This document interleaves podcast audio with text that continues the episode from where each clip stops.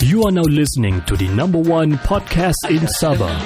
I was going to rip his heart out. I'm the best ever. I'm the most brutal in Michigan, most ruthless champion there's ever been. There's no one to stop me. Praise be to Allah. Coming to you live from Sabah. This is Kinabalu Podcast. Ya, podcast ini dibawakan khas kepada anda oleh M3N Tenaga Gaya dan Keyakinan. M3N dapat memberikan anda tenaga ekstra sepanjang hari, membantu meningkatkan kualiti tidur dengan menyokong tahap hormon lelaki yang sihat. M3N ini RM85 sahaja sebotol. Untuk kesihatan anda ini sangat murah sebenarnya, guys. Sangat. Dapatkan diskaun sebanyak RM5 setiap pembelian dengan menggunakan kod Kinabalu. Ya. Semasa check out di website dan juga di WhatsApp. Ya, layari laman web mereka di www.mylustre.com.my untuk membeli sekarang. Dan juga ikuti mereka di FB ataupun di IG @m3n.kuasa dan order melalui WhatsApp 017-512-3401. Pangkis Hoi.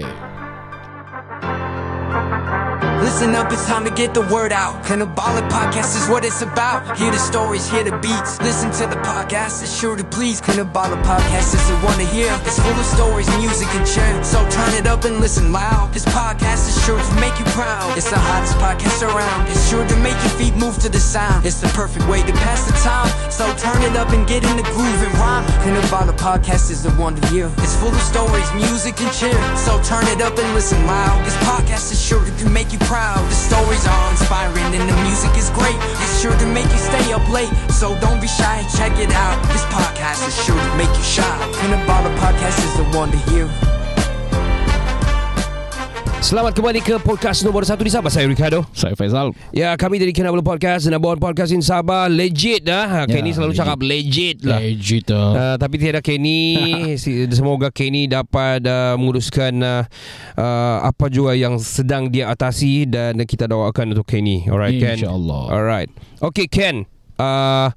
Di mana juga anda berada, di mana juga kau dengar ni podcast, macam mana pun your spirit are with us. Betul. Dan hopefully kita akan continue macam mana juga caranya, secara bersahaja atau secara cool ke tidak. Kita akan teruskan, insyaAllah.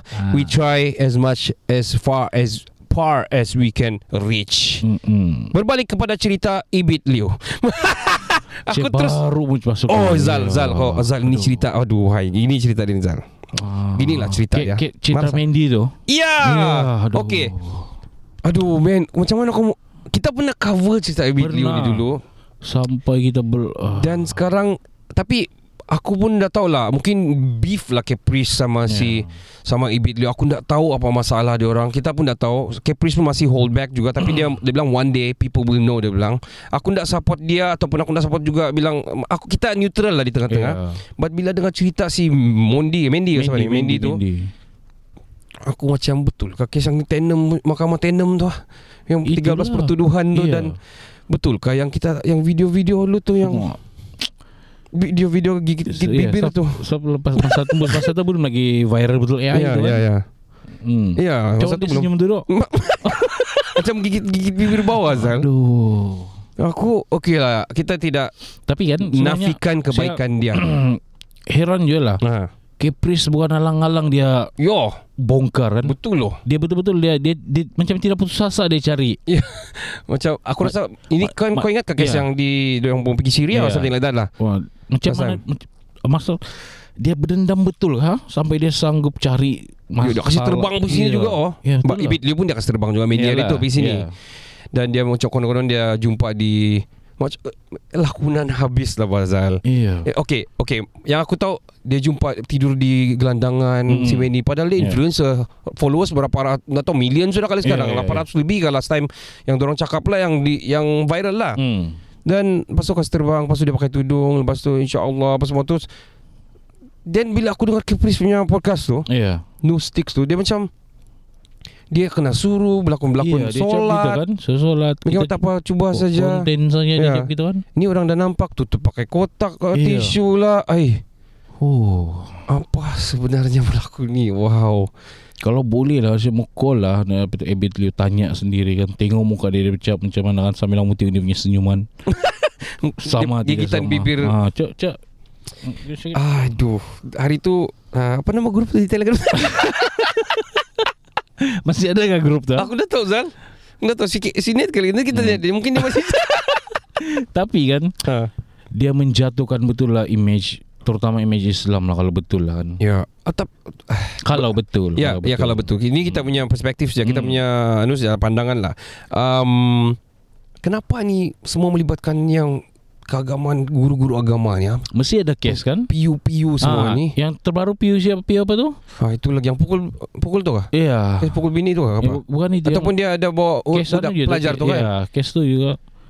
Aduh, kalau pelajar, ayah, dah tahulah. Yang sekarang ni saya mau tahu betul atau tidak dakwaan tu lah. Macam juga kes PM kita, kes liwat tu dulu. Ya, itu. Kan kita mau tahu betul kan? Ya. Nah, kita pun sampai sekarang kita tidak tahu betul dia betul. Tapi itu lantak lah. Yang sekarang tu kes Ebit ni lah. Bagus kita dengar lagu Ebit Jihadi lah. Ebit betul lah ini kan. mungkin itu salah satu habit dia lah kan. Habit dia. Ebit punya habit lah. Mungkin lah kan. Yang suka gigit bibir. Gitu. Sialah. Aku rasa tiada juga masalah lah apabila kita mau kritik orang lain ni. Iyalah, orang banyak cakap kalau kamu kritik, kau kritiklah diri kau sendiri. Iyalah, of course we know that. Kita betul of course kita pun berwaspada dan kita pun bilang cermin diri juga. Cuma betul. Cuma bila kamu ni selebriti, berlaku begini, apalagi kamu memegang orang bilang nama agama ni, dia sangat-sangat disrespectful lah. Betul. Bila berlaku. Kenapa ini ustaz-ustaz semua ni? Belum habis kes Tesla, abang Tesla timbul lagi yang ini. Abang Tesla punya kes. Aku nak tahulah. Lepas ini content creator lah. Belum lagi keluar lagi kes Kak KM dong sebut tu. Aduh. Apa? Yang mana? Kak KM tu yang dia maki laki dia. Aku tumis yang Nizal, aku tumis. Tapi yang aku tahu viral antara tu PU tu, Ebit Lew, Caprice, Nabengam. Tapi yang aku ada yang agak sedih sikit lah. Yang baru-baru ni yang food rider tiada license, kena sita apa semua. Aku tahu kita punya netizen ni, aku dah tahu macam mana. Bila orang datang support kasi beli DLC apa, itu pun orang bising juga kan. Lepas tu dong bongkar lagi boleh benda-benda lain kan. Orang buat bagus kau orang buat jahat kau hantar. Siapa yang bantu itu? Kaisar. Kaisar. Ya, influencer juga. And also another sad story yang mungkin sebab kita lambat keluar di podcast, banyak yang trending kita miss. Mau cerita sebenarnya. Kau ingat yang satu family dia meninggal tu? Itu lagi dia tinggal seorang lagi kan. Dua. Tinggal dua. Ada adik dia seorang. Dia Tafiz tu kan. So dia dengan adik dia tinggal, yang lain tu 4 orang adik-beradik dia lain, dengan ibu bapa dia meninggal terus. Sekali dalam kemalangan kereta tu kan. Aduh. Itu lagi lah dia betul-betul dia punya. Tapi kau nampak video tu yang accident tu? Tidak, ada nampak. Dashboard tu. Saya nampak betul yang sudah remuk tu. Bukan salah. Aduh. Betul lah, kadang-kadang aku pun tak tahu macam mana lah. Inilah betul. Kadang kita berusaha untuk elak, berhati-hati, tapi orang lain mungkin tidak, atau orang lain terlalai sikit melibatkan kita macam itu. Benda macam tu kita tidak boleh elak lah. Ya. Lagipun ajal ni di tangan Tuhan kan. Dia anda pun dah lambat seminit. Itulah lambat sesat, ketentuan keadaan kadar. Betul lah. Cuma aku pujilah dia, banyak orang help out, banyak orang melontar, dia pergi umrah apa semua. Aku teringat pula kita baik supaya Allah sayang kita. Dan macam kenal dia tu macam Ebit Lew. Habit. Tapi betul lah. Apa pun lah. Tapi yalah, Allah sayang kita semua sebenarnya. Kita yang menengok jangan terasa sedih, apalagi yang menanggung tu kan. Betul. Sebab yalah, pilihan kau juga, kamu pilih ke jalan yang mana. Dan bagi yang kes accident ni, kita ucapkan, aku pun dah tahu macam mana dia lalui. Aku tengok masa dia solatkan tuan, dia solatkan lagi aduh. Dia terus rebah lepas tu dia pingsan dia. Ya, kesian aduh. Tekanan sekali hilang tu. Ya, aku teringat cerita ini berlaku aku rasa dalam 2008 aku rasa. 2011 mungkin, 2011 12 bulan gitulah. Aku sudah kenal kau juga waktu tu. Dia ni, anak dia ni pergi camp di Petronas di KL. Grup sekolah rendah ni. Jadi keluarga dia ni balik pergi raya di Pulau Banggi, raya haji. Oh itu. Kau masih ingat ke tu? Ya ingat. Capsize, botol terbalik. Ini kau, antara dia kawan aku juga sanalah, tapi ada member masa tu. Ada member tapi dia punya family. Si Paival. Oh. Si Paival yang kita punya kawan dulu masa zaman kita Twitter apa semua. Yeah. Dia punya family masa capsize tu I think he lost the mother. I think dia punya adik dia punya husband. Dia lost hampir semua. Bapa dia saya selamat, silap akulah masa tu. Dan dia sepatutnya ikut masa tu. Dia bilang dia datang besok dia akan follow up. Oh, sepatutnya dia sekali jalan. Ya, sebab dia masih ada kerja. Tapi dia tidak ikut masa tu. Tapi berbalik pada cerita yang budak aku bilang yang pergi Petronas, pergi melawat di KL tu. Dia ikut lawatan sekolah. Dia ikut pergi sekolah. Semenanjung, pergi Petronas punya sains punya tu kan. Lepas tu satu family dia pergi Kudat, pergi Banggi. Capsize satu family bro, gone. Tinggal dia satu orang lagi. Umur dia baru 12 tahun kah, 11 tahun kah? Oh, itu lagi lah parah. Ni saya dah dengar tu. Ya, so ada tu, itu yang viral. Kalau kamu tengok balik, boleh try cek Pulau Banggi, Pulau Banggi bot terbalik ke gitu. Kalau kamu cari di Google, aku rasa masih ada. Mesti ada. Dan itu antara paling tragic jugalah. Dan yang bila dapatan daripada orang-orang semua, bot penumpang tu sudah penuh. Dia melebihi muatan masa tu. Lepas tu life jacket pun dia tidak bekalkan kalau sebab drone naik bukan bot penumpang Zal. Oh bukan ke? Kira bot sapu lah. Bot sapu yang angkat-angkat barang. Tapi selalu orang buat akan ikut juga bah. Dorang akan ikut juga bila sudah habis penuh, timing sudah dalam timing sudah. Dorang ikut juga dan tidak masalah. Cuma iyalah life jacket dia, masa tu dia memang overweight sudah betul mungkin kan. Ya bot simin aku dengar masa tu. Aduh. So bah kalau terberat sini. Cuma 2 kali capsize tu Zal. Oh 2 kali itu. Terbalik begini masih lagi selamat. Dorang dapat naik di belakang tu buat semua. Lepas tu satu kali lagi dia naik. Masa itu yang banyak orang gone. Padahal bapak si Paival ni dia sudah ikat tali tau. Dia punya anak, dia punya menantu semua. Allah. Satu adik dia belum jumpa sampai sekarang tu. So kita doakan yang terbaik dan Al-Fatihah kepada mereka yang ikut kepercayaan masing-masing lah yang. Aduh hai Allah hai. Aku kalau begitu, kalau setakat rumah terbakar tu jauh lagi dia punya daripada kehilangan yang sebegitu tragic sangatlah bagi. Sangat-sangat tragic. Ya. So apapun musibah dia punya kita anggap tragic memang tragic lah. Betul. Yeah. Ada hari tu atau aku rasa 2 minggu lepas ada kita punya macam influencer tapi dia ni rider drag motor racing kita tu pun pass away. Dia waktu tu try test motor. Dom yang tengah drag dia tu tengah macam ada satu competition juga. Ya. Dia test masa tu belum mula dia test. Ya. Kita panggil dia joki tu. Kali terlanggar pengadang Zal. Ya, puting berterban kan. Sian juga lah. Tapi memang sampai orang tegur kenapa dia punya safety kurang kan. Ya. Dia cuma pakai jaket macam biasa jaket jalan-jalan, pakai helmet. Lepas tu kelajuan tu yang mungkin dia biasa buat bah dan itu berdaftar tau tu program. Berdaftar. Cuma mungkin tapi pantauan itu tidak menyeluruh lah mungkin. Cuma memang dia punya safety dia kurang. Setiap kali ada event macam tu kan, safety dia kurang. Memang dia berdaftar dong minta kebenaran. Ya. Tengok macam ada setup apa semua, ada lampu apa semua macam ada paramedic cuma yalah. Aku rasa ajal jugalah, ajal tak kira alamatkan orang bilang. Cuma okey. Bila kau memilih sesuatu kerjaya ataupun benda yang kau mau buat, kau safety tahu, first lah safety first satu, kedua kau sudah tahu tahap bahaya dia macam mana bah? Betul. Macam contohlah panjat Eiffel Tower lah dan kasih selenggara lah 3 bulan naik di atas lah. Kau sudah tahu berkemungkinan dia punya bahaya macam mana lah kan?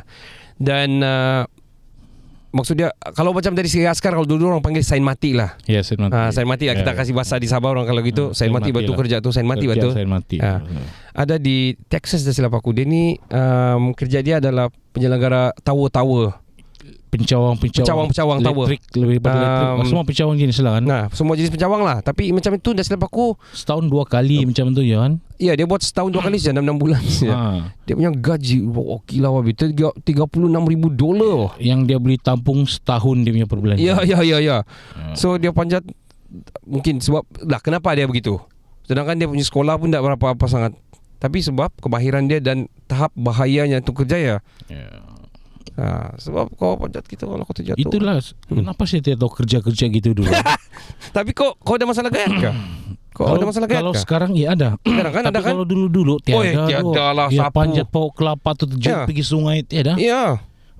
Jadi kalau dah dulu saya tahu kerja tahun, mungkin saya akan pilih kerja yang macam tu. Sebab setahun 2 kali jauh saya kerja. Yeah. Lepas tu lagi 10 bulan tu apa-apa lagi kita buat. I'm not being racist lah, tapi banyak yang kerja-kerja begitu di sini semua yang dari Myanmar, dari India.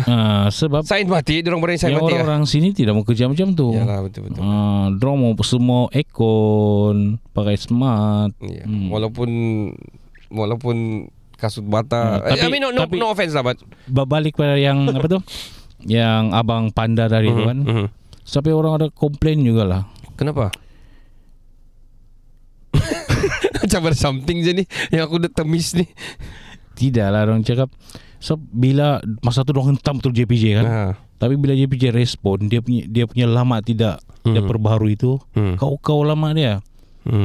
Tapi bilang orang netizen orang cakap orang pandan ya butut pan apa tu? Food panda lah kan apa tu? Rider panda tu. Dong punya pendapatan bukan je sikit-sikit. Kalau kita baru maksudnya dia mampu untuk perbarui lah. Kalau perbarui dia berapalah setahun sekali itu dia bilang. Bila ada orang buat calculation dia kan. Bila saya baca macam logik juga kan. Ya. Iyalah. Tapi mungkin di side abang tu kita tidak tahu.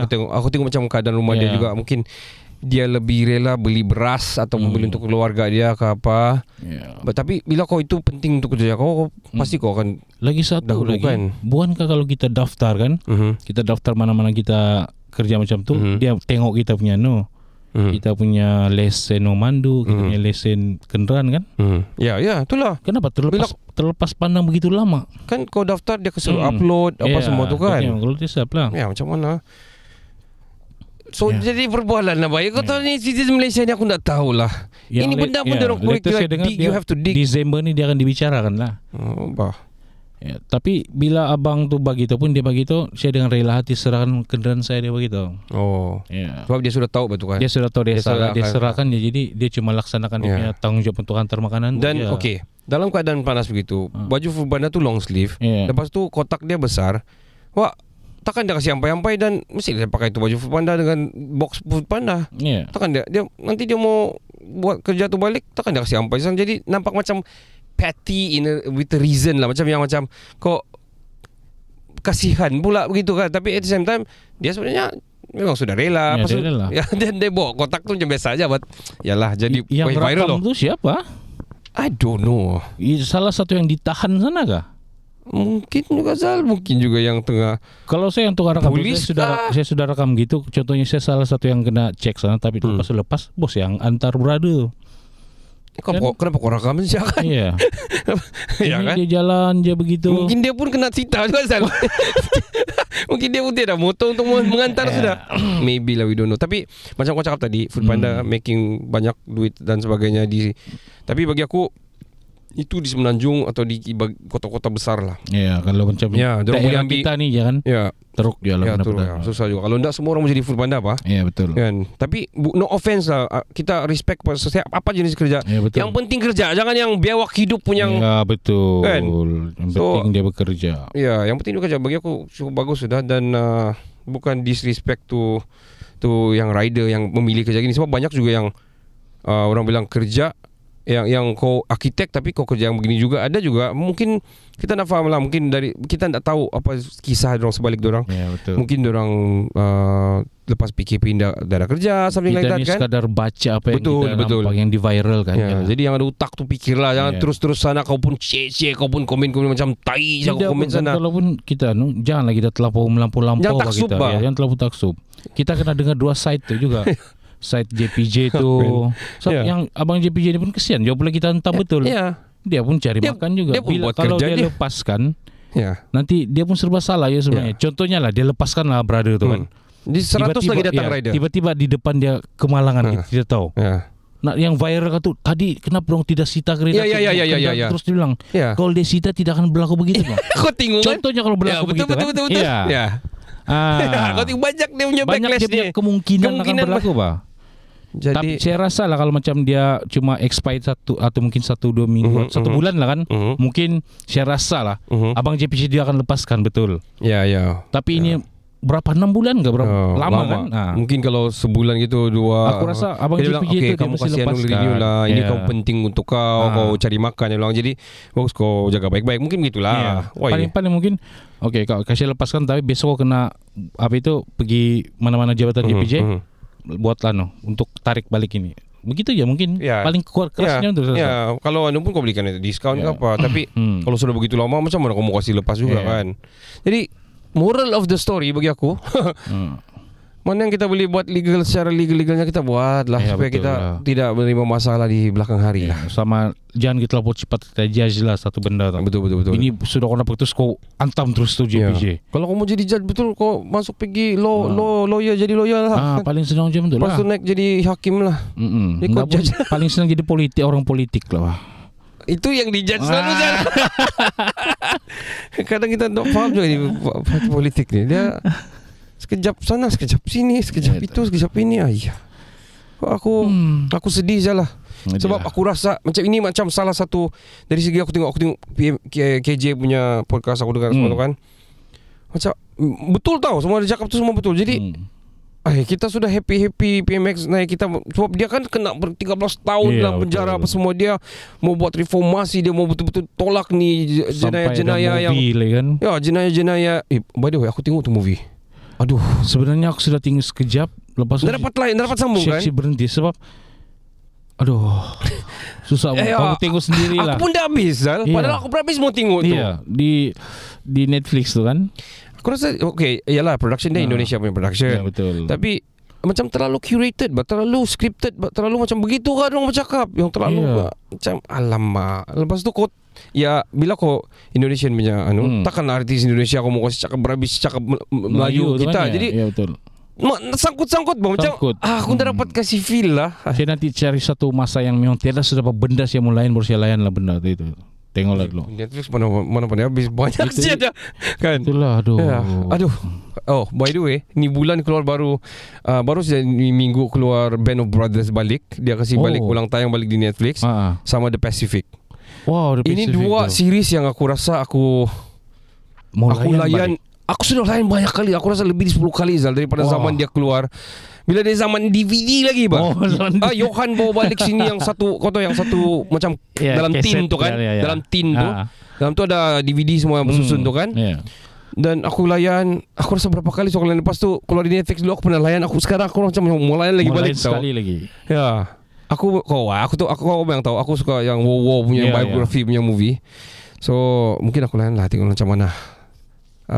Beberapa series sebenarnya aku mau cuba try layan ni. Aku siap habis dulu Spy Ops. Kalau kamu berminat tentang bagaimana apa yang berlaku di Kabul dan juga apa yang berlaku di Munich last time, macam mana diorang masa zaman KGB dan sebagainya, ada dalam tu Netflix. Bagi aku tu sangat padu lah. Macam boleh dilayan ni.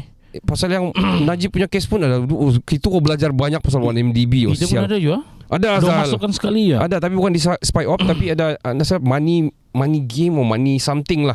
Something yang corruption punya lah di seluruh dunia. Termasuk juga cerita kita 1MDB ni. Sedih lah. Famous lah 1MDB. Salah satu yang dah pandai. Mana sudah si Anota? Siapa tu? Cakap sudah mati kan Jelo tu. Jelo mati meh? Dah lah. Dah tahu aku. I don't think so. Jolo. Jelo tu Jennifer Lopez. Jadi from the block. But guys, thank you so much bersama-sama dengan kami. Yeah, thank you. Di season 30 ni, kita berharap adanya Faisal, kita dapat berikan konten yang terbaik lagi. Kita cuba jadikan konten ni bersahaja, santai, tapi dalam masa yang sama kita cuba untuk sentiasa konsisten dengan konten kita dan juga dapat sampai supaya kamu terhibur lah juga di sana. Dapat membuka minda, bershare sama kami. Kalau kamu dengar di podcast, please share us, sponsorify. Kamu boleh terus share di Instagram dan tag kami di mana-mana juga sosial kami. Dan sampai di sini saja. Of course, penaja kami adalah M3N, tenaga gaya dan keyakinan. M3N dapat memberikan anda tenaga ekstra sepanjang hari membantu meningkatkan kualiti tidur dengan menyokong tahap hormon lelaki yang sihat. M3N ini hanya RM85 sebotol sahaja. Dapatkan diskaun sebanyak RM5 setiap pembelian dengan menggunakan kod Kinabalu semasa check out di website dan juga di WhatsApp. Iya, layari di laman web juga mereka dan juga mereka tengok tu. Okey, kamu boleh layari laman web mereka di www.mylustre.com.my untuk membeli ya. Dan juga boleh ikuti mereka di FB ataupun di IG @m3n.kuasa dan order melalui WhatsApp 017 512 3401. Alright guys, sampai di sini je. Kita jumpa di episod yang seterusnya. Saya Ricardo dan saya Faisal. Kami dari Kinabalu Podcast, number one podcast in Sabah. Ciao, ciao, ciao, bella, ciao. Hi, I'm Raja Razi from OK Let's Go Singapore. You are listening to the number one podcast in Sabah, Kinabalu Podcast.